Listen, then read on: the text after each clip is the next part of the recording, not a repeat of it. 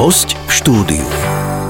Ako ovplyvnila pandémia ceny na realitnom trhu? Klesajú alebo naopak stúpajú ceny bytov? Ako je to s kancelárskymi a nebytovými priestormi? Čo očakávajú makléri v roku 2021? Oplatí sa v tomto roku predávať alebo kupovať? Aj to sa na diaľku spýtame nášho hostia. Je tu podcast poradcu podnikateľa, do ktorého prijal pozvanie riaditeľa realitného centra MGM a viceprezident Národnej asociácie realitných kancelárií Slovenska, pán Mário Glos. Pekný deň prajem. Pekný deň. Áno, no je to veľmi zaujímavé, je to taká bezprecedentná um, situácia, ktorá predtým ešte nenastala a nemali sme s tým úplne skúsenosť. A tiež sme sa obávali toho, že ako sa to bude vyvieť, dokonca sme sa tešili, že tie ceny, alebo respektíve, že dopyt sa mierne spomalil, lebo dneska je naozaj ten dopyt niekoľkonásobne silnejší ako, ako je ponuka a tým pádom aj práca pre realitné kancelárie je oveľa ťažšia ako v získavaní ponuky a potom v bežnom obchodovaní. On to nie je celkom tak, že keď tie ceny sú vysoké, že sa dobre pracuje, čiže to môže byť aj kontraproduktívne. Mm-hmm. No a táto situácia vlastne nastala a, asi preto, alebo, alebo ten dopyt je stále silný a ceny rastú, lebo je úplný nedostatok bytov a celkovo bývania na Slovensku. Ono je to niekoľko No, hovorí sa, že 10 tisíc, do, dokonca že do 100 tisíc bytov uh, na Slovensku chýba. Sú tu rôzne také indexy, ktoré hovoria napríklad o tom, že uh, koľko ľudí žije v spoločnej domácnosti, kde Slovensko je napríklad na chvoste v rámci Európskej únie. Potom ďalej, že koľko ľudí v 30-ročných býva s rodičmi.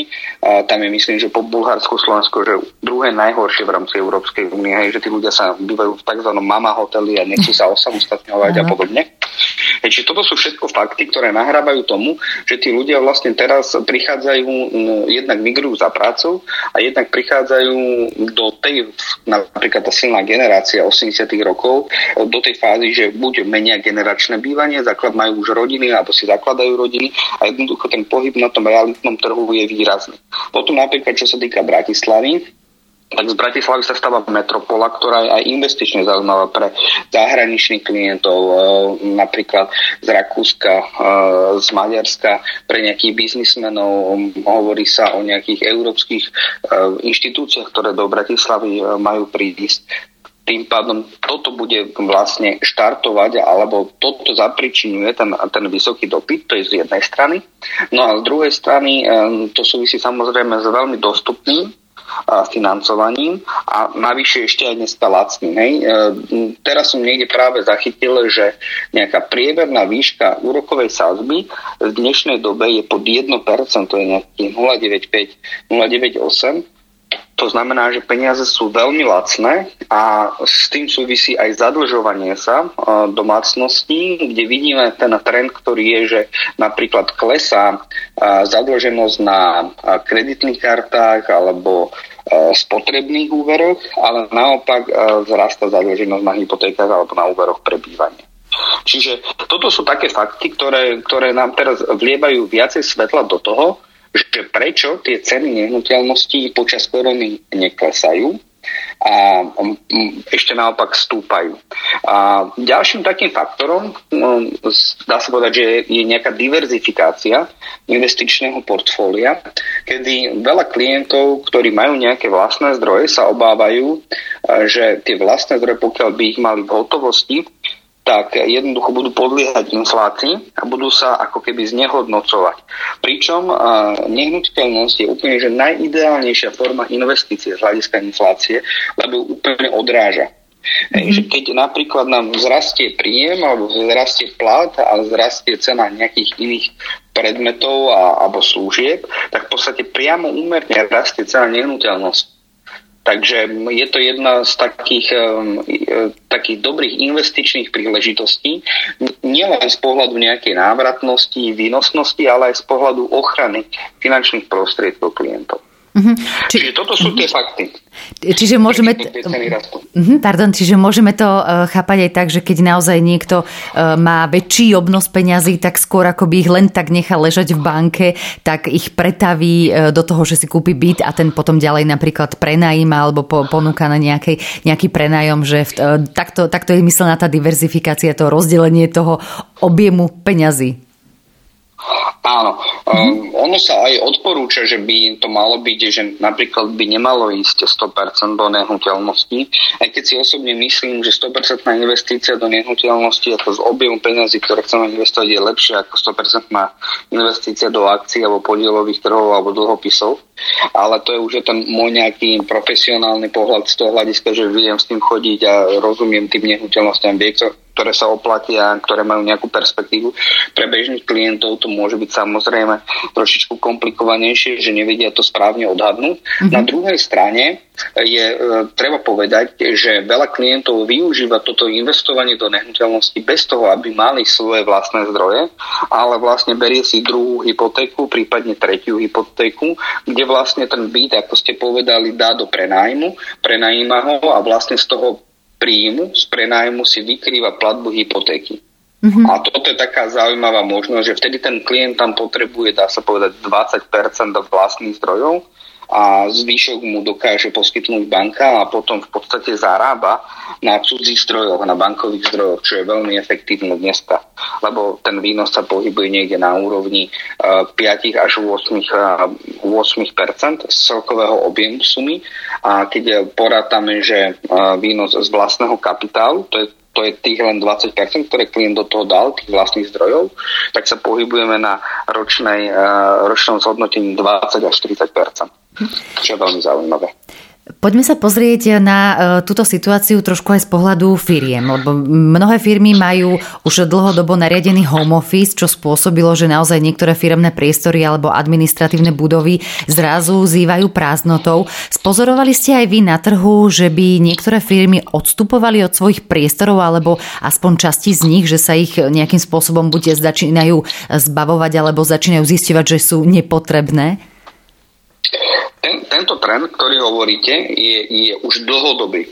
Uh, samozrejme Slovensko, uh, alebo možno, že táto centrálna Európa je trošičku pozadu uh, napríklad Amerike, ale my sme boli um, asi, asi dva roky dozadu na jednej americkej konferencii, kde práve hovorili, že tam je jedna z obrovských firiem, takých coworkingových, ktorá, ktorá neskutočne rástla, bol to ako, ako startup a práve skrachovali a, a um, dôvod bol jednoduchý, že proste už tie priestory, ktoré to množstvo priestorov ofisových, ktoré ponúkali freelancerom a rôznym takýmto skupinám a ich klientov, tak už po nich e, začal, začal ten dopyt klesať a, a veľa tých priestorov prechádza v Amerike do takého nejakého hybridného e, modelu, ktorý vlastne znamená, že keď niekde bývate väčšinou v nejakej novej, e, novej nehnuteľnosti, v nejakom novom projekte, tak väčšinou tam máte hybridné priestory, ako napríklad na nejakom nejakom poschodí vyčlenené uh, priestory na kanceláriu, na wellness, uh, na uh, domáce kino, na stretávanie susedov a podobne. A práve tieto priestory začali preberať tú funkciu tých coworkingových priestorov a začali uberať odkrajovať z koláča práve tej, pri, pri tej celovej skupine e, týchto ľudí a tým pádom už nebolo rentabilné to v takých veľkých množstvách prenajímať a ten trend tam začal asi dva alebo tri roky dozadu na Slovensku. Teraz vidíme to, že uh, celkovo nájom klesol zhruba o 20 z hľadiska koronakrízy, ale tam je veľa faktorov, ktoré na to vplývajú. Nedá sa povedať, že tento pokles môže byť dlhodobý, môže byť e, skôr asi krátkodobý počas krízy a možno je, je následko, dokedy sa to celé vráti naspäť do toho normálu, ale predpokladám znížený dopyt po kancelárských priestoroch, hlavne v mestách, ktoré sú napríklad e, ako Žilina alebo nejaké menšie krajské, menšie okresné mesta, lebo jednoducho tam tie kancelárie nebude pre koho uh, urobiť a nebude mm-hmm. ich mhm. mať kto využívať. Hej, lebo práve touto redukciou, ktorá nastáva, tak eh, dá sa povedať, že firmy zistujú, že aj z toho home office tí klienti, alebo pardon, ich zamestnanci vedia byť efektívni. Aj toto častokrát není výhra, lebo my sa stretávame s tým, že napríklad eh, veľa tých eh, zamestnancov bojuje s tým, že majú doma malé deti, nie sú tak efektívni, že si musia, ja neviem, odbiehať, proste mm-hmm. navariť a, a tak ďalej, že je tam veľa tých rušivých elementov, ale pokiaľ, pokiaľ sa to dokáže dokáže uchopiť správne a viete sa v podstate v rámci toho home office nejakým spôsobom vyselektovať od tých rušivých elementov, ktoré sú tam, tak vie to byť úplne rovnako efektívne, dokonca vraj ešte efektívnejšie ako práca, práca z kancelárie, lebo nestratíte čas na cestovaní, v zápchách a podobne. Čiže podľa mňa to pôjde týmto trendom. A teraz je otázka, ako to dokážu uchopiť developery, lebo vieme, že na Slovensku je veľa developerov, ktorí robia iba vyslovene ofisové e, priestory, väčšinou ich nerobia špekulatívne, to znamená, že ich robia pre konkrétnych klientov. Napríklad v Žiline mala byť e, postavená jedna takáto budova e, v centre, mm-hmm. ktorá mala slúžiť, mala byť postavená špekulatívne, to znamená, že nebol tam konkrétny klient, mala slúžiť na ofisové priestory a práve teraz sa ten zámer, ten developer mení a majú byť z toho byty. Mm-hmm.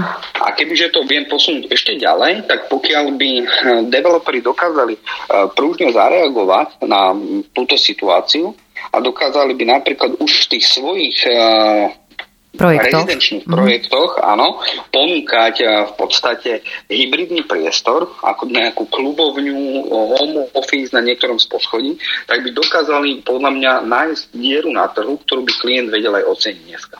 Mm-hmm celé je to o tom prispôsobení sa. Áno, a e, v podstate na, e, na ceny, aj poďme sa teraz pozrieť trošku na ceny podnájmov, alebo teda nájmov. E, ono aj situácia so školstvom, teda zatvorené školy, dištančné vzdelávanie, to, že študenti nie sú ani na internátoch a teda opustili aj podnájmy, ktoré mali v mnohých veľkých mestách a taktiež nie je teraz možné vykonávať sezónne práce tak, ako to bolo zvykom. Ako sa toto odzrkadlilo na cene nájmov? Klesli alebo stúpli, alebo ako, ako to teraz vyzerá a ako to vyzerám, že sa to bude možno najbližšie mesiace hýbať? Svetovo celkový taký trend je, že najmä aktuálne vďaka koronakríze klesajú. Je to hlavne zapričinené tým, že veľa bytov, ktoré sú na krátkodobé prenajímanie, cez Airbnb, Booking a podobne, sa vlastne vracajú na trh dlhodobého prenájmu. Lebo proste nie je pre nich využitie, nie sú tu turisti. Takže toto sa podpisuje asi najväčším vplyvom pod nejaký pokles cien. Bratislava, ako dá sa povedať, že hlavné mesto, ktoré má to cestovného ruchu v rámci um, Airbnb asi najviac, tak to pocítila samozrejme najviac a ceny klesli zhruba o 20%, o 20%, to isté napríklad Praha v rámci tohoto. Čo sa týka lokálnych miest, presne ste to uh, odhadli, že, že kto sú vlastne klienti. Pokiaľ tí klienti sú naozaj študenti, ktorí do toho mesta neprídu, tak môže to zapričiniť e, pokles cien nájmu, ale pokiaľ tí študenti tam neboli ani predtým a v podstate ten, e, tie byty sa prenajímajú bežným klientom alebo nejakým, dá sa povedať, manažerom nejakých zahraničných spoločností, tu sa žiadny nejaký pretras nekonal, takže tu, tu nie je dôvod na to, aby tie, aby tie ceny sa nejakým spôsobom menili. Napriek tomu, keď vám rastie cena nehnuteľností, tak logicky priamo úmerne by mal rásť aj prenájom. A, cena tých prenájmov už nerástla, dá sa povedať, že 3 až 4 roky. Čiže je to postavené v podstate niekde asi na hrane a práve teraz vidíme opačný trend, ako je pokles cien kancelárskych priestorov, tak je aj pokles cien nájmu a to je presne z tých dôvodov, ktoré ste aj vyspomínali. Čiže cestovný ruch a napríklad študenti, a prípadne nejaký home office, že tí ľudia necestujú za tou prácou, ale zostávajú doma a nepotrebujú teda tým pádom nejaký nájomný byt. Toto všetko má vplyv na cenu nájmu a predpokladáme, že tie ceny nájmov e, sa zastabilizujú a nebudú ďalej klesať, lebo už tam není tá nejaká ekonomika, kam by až mohli klesnúť. Hľadiska toho, aby sa oplatilo taký byt investične kúpiť takým, dá sa povedať, že najväčším extrémom v rámci tohto je Šanghaj, kde si viete kúpiť byt za, dajme tomu, bavíme sa o výmere nejakých 70 metrov štvorcových, nejaký dvojizbové nejaké štúdio, tak si ho viete v prominentných častiach kúpiť za 500 až 800 tisíc dolárov a nájom takéhoto bytu je 1500 až 2000 dolárov. Mm-hmm. A potom úplne sa vytráca tá logika, že prečo tí, prečo tí ľudia vôbec kupujú mm-hmm. nejakú takúto nehnuteľnosť. Hej, tam sú proste, tá motivácia vlastník je úplne iná a nedá sa povedať, že by to hrali na nejakú okamžitú alebo priebežnú návratnosť, skôr rátajú s tým, že tá lokalita v budúcnosti bude mať vyššiu hodnotu a tam e, to predajú so ziskom a so zhodnotením. Keď mám ísť naspäť na Slovensko, tak e, zaujímavý príklad je, sú napríklad Levice ako mesto, kde e, dvojizbový byt sa dal kúpiť vtedy, keď sme si robili tento prieskum za nejakých 60 tisíc eur. A výška prenájmu takéhoto bytu, keď bol pekne predobený, bola vo výške 550 eur. Pričom v Bratislave rovnaký byt stál 150 tisíc eur a výška prenajmu bola tiež 550 eur. Čiže a, a, to, a to je z hľadiska tej konkurencie a proste toho množstva, ktoré tam je a levice, oni žijú v určitej takej bubline, lebo je tam atomová elektráreň, je tam veľa zahraničných klientov a, je, a, a nie je tam takmer čo prenajať, tak toto všetko spôsobilo v podstate takúto anomáliu. Pozrime sa teraz e, na home office realitných maklerov, alebo teda ako konkrétne vašu prácu, e, váš výkon práce ovplyvnila táto situácia, ktorá už niekoľko mesiacov pretrváva. E, bolo možné presunúť celú vašu činnosť do online priestoru? Robíte teraz aj, ja neviem, obhliadky bytov nejakým online spôsobom, alebo ako veľmi ste sa museli prispôsobiť tomu aktuálnemu? Um, ja si myslím, že táto situácia len urýchlila tie procesy, ktoré sú v podstate v realitnom biznise úplne bežné. Keď si zase len zoberieme príklad zo zahraničia, tak napríklad e, spomenieme Ameriku, keď e, idete z jedného štátu bývať do druhého, je to niekoľko hodín letu alebo niekoľko stoviek kilometrov, tak vy si drvujú väčšinu tých nehnuteľností posledné 3-4 roky, možno 5, pozeráte e, cez online videá alebo cez online obliadky. Je to tam úplne že bežná e, vec, nejaká sprevádzaná obliadka. Vyberiete si z toho napríklad nejakých dvoch, troch e, favoritov a potom už keď prídete, priletíte vlastne na, na, na to finále, tak si prejdete fyzicky tých favoritov a hrovom podpisujete zmluvu. Lebo tam nie je priestor na to chodiť po 20 obliadkách a zažívať realitný turizmus, ako je to bohužiaľ na Slovensku. Samozrejme je to vývojom, je to proste situáciou, nemáme tu také veľké dopravné zápchy, e, máme veľa času oproti, oproti napríklad Američanom, ktorí v práci trávia o 30% viac času ako, ako my tu na Slovensku a podobne. Hej, čiže toto sú všetko tie elementy, ktoré, ktoré alebo, alebo fakty, ktoré ovplyvňujú to, že prečo ľudia chodia radi fyzicky na obliadky. Uh, u nás to urýchlilo tú vec, že sa v podstate snažíme maklerov našich do toho angažovať, aby robili tieto videoobhliadky. Viete si ale predstaviť, že keď je napríklad makler starší a nie je úplný kamarát s novou technológiou, že nie je to veľmi jednoduché. A možno, že toto prináša taký, taký, taký, taký dá sa povedať, že taký očistec alebo možno, že trošku krízu do realitného biznisu, lebo takýto makler sa nedokáže prispôsobiť a, a nedokáže prežiť. Na jednej strane si povieme super, tak sa čistí, na druhej strane je to možno, že škoda, lebo takýto človek s niekoľkoročnými skúsenosťami sa dá povedať, že je hotový človek, všetko ovláda, určite lepšie ako niekto, kto prichádza ako 22-ročný do biznisu a vie robiť krásne videá a robiť 20 príbehov na Facebook za deň, ale tá odbornosť, tá profesionalita niekde chýba. A bohužiaľ dneska tá doba, ja to aspoň vnímam tak, že je strašne povrchná a jednoducho ľudia klienti veľmi silno reflektujú napríklad na marketing na sociálnych sieťach práve takéhoto typu, že kto je často viditeľný a kto je tam trikrát za deň, tak tomuto s tým chcú robiť, pričom tá profesionalita nemusí byť úplne 100% ako pri maklérovi, ktorý to robí 10 rokov, ale nevie natočiť video. Áno, no najlepšie by bola asi kombinácia e, tých dlhoročných skúseností a s tou novodobou technikou, ale tak uvidíme, budeme držať palce, aby to takto aj v tomto biznise trošku e, fungovalo a spolupracovalo. A keď už sme pri tej technike a digitalizácii, tak e, predpokladám, že aj makler by mal byť zbehnutý aj vo využívaní rôznych nástrojov, napríklad online nástrojov. Môžeme spomenúť, že existuje stránka epi.sk, čo je odborný online systém ekonomických a právnych informácií informácií, kde sú k dispozícii desiatky elektronických formulárov, ktoré sú vyrobené podľa aktuálne platných právnych predpisov. E, napríklad na zo pár klikov dokáže aj realitný makler e, urobiť zmluvu o nájme nehnuteľnosti, o prenajme pozemku alebo čokoľvek e, iné, pretože v rámci EPI tam existuje aj aplikácia EpiDocs, to sú tie dokumenty.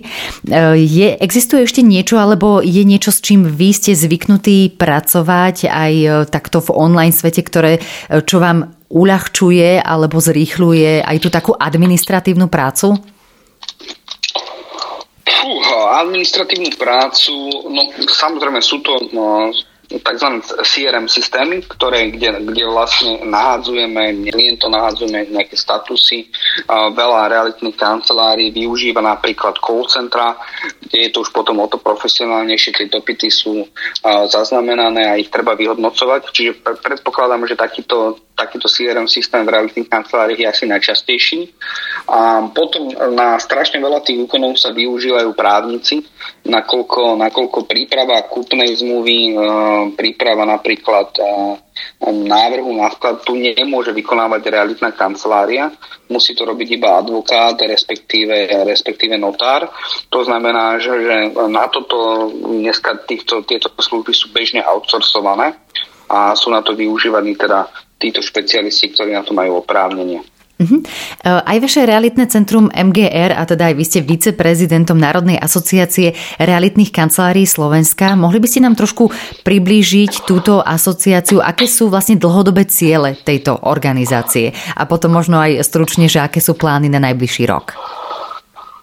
No tak e, asociácia funguje dlhodobo. E, ona vznikla v 92. roku vlastne spojením dvoch asociácií, ktoré mali na starosti e, také ako keby, že združovanie realitných maklérov, nejaký networking.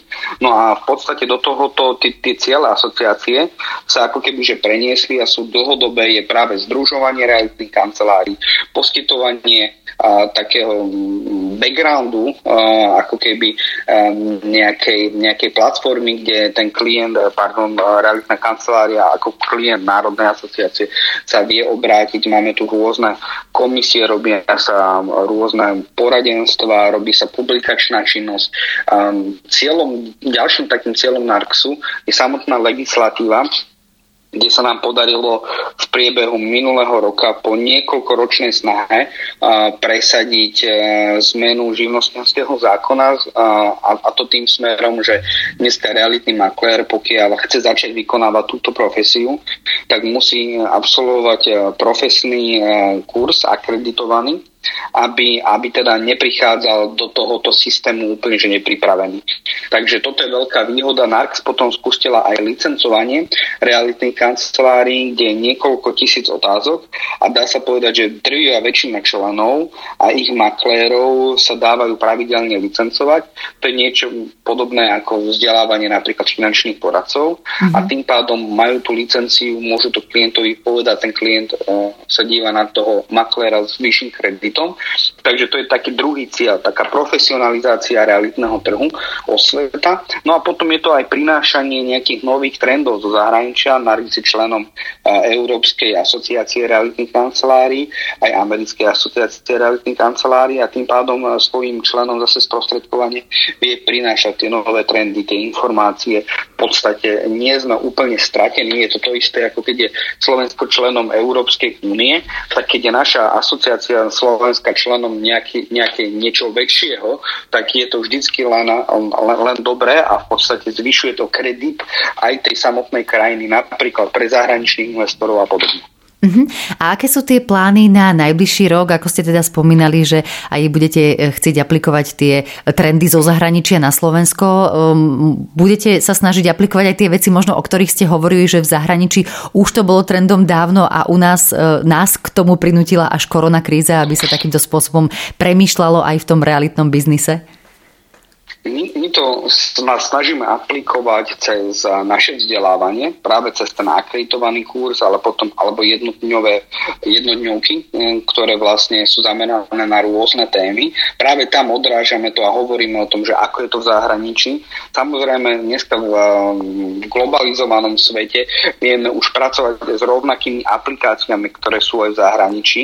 To znamená napríklad, že je aplikácia, ktorá vám vie nakresliť pôdorys, že príjete do tej nehnuteľnosti a, a zameriate si ju cez mobil a máte hneď urobený pôdorys alebo aplikácie, ktorá vám dokáže urobiť a, keby 3D sken tej nehnuteľnosti, že sa v nej normálne pohybujete. Tam už dneska ten horizont prenášania týchto nových trendov je veľmi rýchly, takže o to, toto je jedna z tých vecí, že my to aplikujeme cez tie naše, naše školenia a potom uh, to aplikujeme práve cez veľkú konferenciu, NARC robí najväčšiu konferenciu realitných maklérov alebo realitných kancelárií na Slovensku s dlhodobou tradíciou a viac menej je to také ako keby vyvrcholenie tej sezóny realitnej a tam sa práve sú tam rôzni panelisti na rôzne témy a jednou z tých tém väčšinou vždycky býva okrem, okrem teda nejakého financovania, developingu aj práve nové trendy a, a takáto, takýto, takáto podpora, takýto e, support z hľadiska nových technológií. Takže toto je jedným cieľom udržať to, čo je. Ďalším cieľom je dotiahnuť niektoré z legislatívnych eh, procesov. Napríklad sa zúčastňujeme aj na eh, zmene, eh, zmene stavebného zákona, hej, ktorý bohužiaľ na Slovensku je vo veľmi zlom stave, ale k tomuto by sme sa nechceli vyjadrovať, lebo to je asi politická otázka, do toho zasahovať nechceme, ale ten zmena zákona stavebného je úplne že nevyhnutná, lebo nie je normálne, aby bežné stavebné konanie trvalo 5 až 7 rokov z toho hľadiska, že je to zle systémovo nastavené. Takže toto je nejakým takým ďalším uh, cieľom, uh, cieľom, dá sa povedať, že uh, z tej oblasti legislatívnej. No a potom je to stále byť bližšie našim členom, prinášať im nejaké výhody, podariť nám zabezpečiť vstupy do rôznych zahraničných podujatí, ktoré boli preplacané z eurofondov a podobne. Čiže naozaj sa snažíme uľahčiť ten život realitným kanceláriám a integrovať ich do tej spoločnosti a prinašať väčšiu kvalitu realitnej služby do spoločnosti, aby aj klienti, ktorí využívajú realitné kancelárie, boli spokojnejší, mali lepšiu skúsenosť a zase opäť využili realitnú kanceláriu. Ako som spomínala, vy ste riaditeľom realitného centra MGM a e, na vašej stránke som aj našla taký pekný citát, e, ktorým charakterizujete svoju e, kanceláriu a síce ste si prepožičali citát hokejistu Wayne Greckého, ktorý povedal, že korčulujem tam, kde puk bude, nie tam, kde je. Ako sa toto teda odráža v tom vašom biznise? Ako si to máme predstaviť? áno, áno, tak toto je taký, toto kredo firemné. Uh, dá sa povedať, že chceme predvídať tú situáciu a jednoducho uh, prinášať, my sme taký priekopník v rámci všetkých týchto nových trendov, nového marketingu a nového prístupu k klientom. Keď uh, sa ma raz spýtali na jednej konferencii, že uh, čo robíte inak ako druhé realitné kancelárie, tak ja som povedal, že všetko lebo, lebo naozaj z toho klasického pohľadu, čo robí realitka, tak my sme skoro nerobili vôbec nič. A ide tam o to, že máme napríklad také projekty ako realitný vodičák, cez ktorý sme preškolili asi uh, už dneska do 15 tisíc študentov na stredných školách práve na také, aby získali také základné nejaké realitné minimum, že čo je to list vlastníctva, akým spôsobom sa číta, čo vplyvňuje cenu, v akej výške úroková sadzba, čo je to vlastne hypotéka a podobne. Takže toto je našim takým, takým poslaním dlhodobým je, je vzdelávať, e, je vzdelávať e, širokú verejnosť a dokázať aspoň takýmto spôsobom sa poďakovať za tú dôveru, ktorú nám dali a vrátiť niečo naspäť spoločnosti. No a potom je to zavádzanie tých, e, tých nových vecí. Boli sme jedných z prvých realitných kancelárií na Slovensku, ktoré robili podcasty, ktoré robili videoobliadky. Um, ktoré napríklad robili ten 3D sken nehnuteľnosti, to sme boli úplne, že prvý, myslím si, že v rámci, v rámci Slovenska, ktorí to skúsili a urobili. Hej. Čiže zavádzanie tých nových trendov a to je možno presne tá vízia, hej, že uh, ako to hovoril ten Wayne Gretzky, že, že nepracuje na prítomnosti, ale ide a predvídam, kde môže byť, kde môže byť tá budúcnosť. Čiže sa v podstate snažíte aj o akúsi realitnú gramotnosť. Keď hovoríme o finančnej gramotnosti obyvateľstva, tak možno v, v tom vašom ponímaní, že sa snažíte, aby naozaj nielen boli profesionálni, realitní makléri, ale aby aj ľudia vedeli v tom lepšie plávať. Určite áno, lebo potom to ten klient zrazu vie oveľa lepšie vyhodnotiť a zrazu vie, za čo platí a pozná napríklad tie rizika, pozná, že na čom všetko môže ten trh skončiť a v podstate toto všetko ovplyvňuje potom jeho rozhodnutie, že či si to chce predávať sám alebo si to chce predávať cez realitnú kanceláriu. A keď to tá realitná kancelária urobí dobre, tak vždycky dokáže pre toho klienta zabezpečiť, pre toho predávajúceho nejakú výhodu. Bude ten klient to predať drahšie, alebo to vie predať rýchlejšie. A na to je rad dôvodov, lebo napríklad, čo sa týka marketingu ponuky, tak je tu úplne iná pozícia, ako keď e, si to klient chce predávať sám a využije napríklad niektoré realitné servery, tak práve tá realitná kancelária, keď má dobre nastavený ten distribučný plán, a toho, toho marketingu ponuky a tie jednotlivé kanály, tak dokáže osloviť podstatne viac ľudí. Plus má databázy, ktoré napríklad vedia urýchliť celý ten predaj, lebo vie navolať, poviem príklad, 20 záujemcov, ktorí prejavili o niečo podobné a bol takýto dopyt v priebehu posledných dvoch mesiacov a podobne. Čiže tých faktorov je tam strašne veľa. No a keď to klient nevie, tak samozrejme to, to, to nechce využiť. To je presne takisto ako s iPhoneom. Kým iPhony neprišli, alebo teda smartfóny, tak nikto nevedel, že ich potrebuje. A zrazu, keď prišli, tak nikto si bez nich nevie predstaviť život. Čiže presne je to o tom. Napríklad my sme vydali knižku v roku 2012 realitnú príručku, hej, ktorá zase hovorí o tej našej filozofii toho vzdelávania a zvyšovania tej realitnej gramotnosti, lebo v tomto vidíme, v tomto vidíme potenciál. Mhm. Ešte na záver e, jedna otázočka, alebo možno teda dve. Ako by sme sa mohli pripraviť na rok 2021, teda myslím v tom zmysle, čo by ste poradili majiteľom nehnuteľností predať, prenajať alebo e, počkať e, a tí, ktorí chcú kupovať, tak tiež majú vyčkávať alebo skočiť po prvej ponuke, ktorá bude k dispozícii? som neskákal po prvej ponuke, treba, treba si to dobre rozmyslieť. Zase hovorím klientom, aký je ten účel toho nákupu. Že prečo to vlastne potrebujem? Potrebujem to na vlastné bývanie, vyrieším to situáciu, ako rýchlo to potrebujem? Hneď dneska? Alebo viem bývať ešte ďalšieho pol roka, rok niekde inde, počkať na nejakú novostavbu a podobne. Akože celkou veľkou dilemou uh, sú uh, je ten vývoj a je aj to rozhodnutie klienta, že či má kúpiť novú stavbu, alebo má ísť do staršej bytovky. A tu by som chcel povedať klientom, napriek tomu, že my predávame, dá sa povedať, že náš core business sú novostavby v rámci celého Slovenska, a, tak aj tie staršie ponuky uh, im v podstate nič nechýba. Sú častokrát postavené kvalitne, dobre, dispozične uh, sú um, väčšie, majú väčšiu výmeru ako dnešné byty, ktoré sa stavajú. Dneska je bežný dvojizbák 45 metrový, 50 metrový a v minulosti to bolo 60 až 70 metrov mali tie dvojizbáky. Tá kvalita života tam vôbec nie je zlá, pokiaľ je ten bytový dom nejakým spôsobom obnovený, že sú tam vymenené rozvody, že je to napríklad zateplané, už aj tie energie, ktoré ktoré vplývajú dosť na teda ten mesačný rozpočet klienta, tak sú nižšie. Čiže z tohto hľadiska by som sa vôbec neobával ísť aj do staršieho bývania. Samozrejme, ten komfort je možno, že trošku nižší z hľadiska napríklad zaparkovania a podobne, ale tieto nehnuteľnosti vôbec nemusia byť zlé. Čiže to je presne tá otázka. Keď ten klient potrebuje a chce bývať hneď, tak uh, vôbec by som uh, nečakal na jeho mieste na nejakú novostavbu, ale vyriešil by som to tým, že by som išiel do staršej nehnuteľnosti. Prípadne by som si zarezervoval novostavbu, kúpil staršiu nehnuteľnosť a potom následne, už keď sa budem môcť presťahovať do tej novostavby, tak predal tú staršiu nehnuteľnosť a takýmto spôsobom to vymenil. Čiže toto je jedna z tých možností, ktoré odporúčame. Sú klienti, ktorí čakajú od 2016. alebo 2015. To je celkom vtipné, že vtedy vlastne začali ceny rásť a oni proste čakajú, čakajú, že to klesne, lebo rátajú s tým, že príde rok 2008 a že padne celý bankový sektor na celom svete. A aj z pohľadu tejto krízy, ktorá prináša, my vidíme, že napríklad pokiaľ to nie je priamo tá banková kríza alebo hypotekárna kríza, že to nemá vplyv na ceny nehnuteľnosti.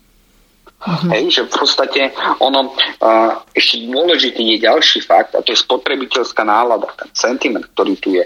Lebo čo sa stalo v rámci Slovenska, aj počas tej prvej hospodárskej alebo najväčšej hospodárskej krízy v tom 2009 to, to Slovensko nebolo nejakým výrazným spôsobom paralizované. Ja si pamätám, že v Žiline Kia išla dva mesiace na dve smeny a potom už nabehla a išla normálne a napriek tomu tým, tým, tým, to obyvateľstvo bolo tak dolakané a taký tu bol psychologický tlak, že ten obchod sa úplne zastavil a to spôsobilo, to spôsobilo prepad, prepad tých cien nehnuteľností. Hej, a samozrejme to bolo podporené uh, zahraničnými bankami, nechceli dávať úvery a podobne a tým pádom sa to dotklo aj cerských bank na Slovensku.